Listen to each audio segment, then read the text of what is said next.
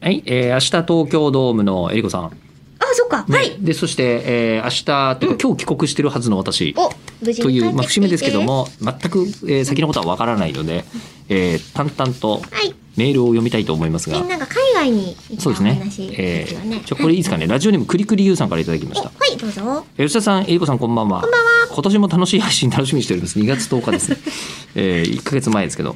でさて、僕が行ってみたい国はニュージーランドです。おうえ両親が新婚旅行で行ったそうで、え常々アイスクリームが美味しおい。さっき のね、アイスクリーム海外でも売ってますね。うんうんえー話を聞いているのでもあ、まあ、もちろんですが、何より見てみたいのは、日本の中古車です。えー中古車の中でもバスは日本の企業の塗装のまま走っている場合もあるそうなので、ぜひ見てみたいなと思っています、えー若いうちに行ってみるといい海外ってどこかありますかとなるほど。こあれこあ、いれいで言うと、うんえー私アルゼンチン行ったことあるんですよ、じゃないですか。えーアルゼンチンではい。丸の内線に出会いました走ってるんですかはい地下をはい。アルゼンチンやのっぱ地下鉄は地下走るんだ。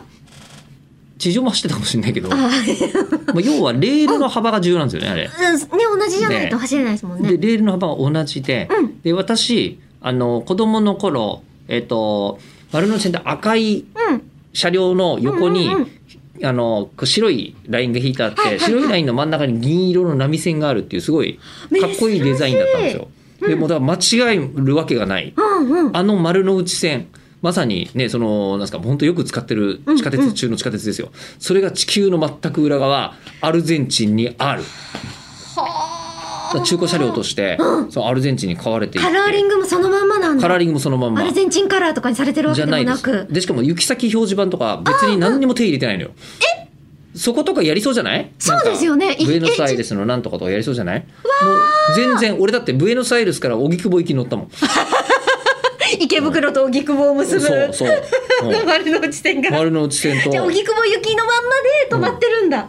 まあそのまま別にもう分かんない言葉が書いてあるだけでもうデザインみたいなもんですよねアルゼンチンの方からするとええー、じゃあその電車が好きすぎてもしかして荻窪って入れちゃう人とかいるかもしれないですよね。入れ墨いやタトゥーみたいなええあの確かにねあのワールドカップで優勝した時に本当にみんなタトゥー入れてんなみたいなことは思ったとは思いますけど別にあの別にあのこう荻窪って文字が好きになるとは限りませんけどそっか。うんいやもうかっこいい。でも今写真で見せてもらっ車た内のけ表ど。示板とか緊急停止ボタンとかそのまま全部そのままでしたよ、うん、なんか気気にしないんだなと思って確かにね。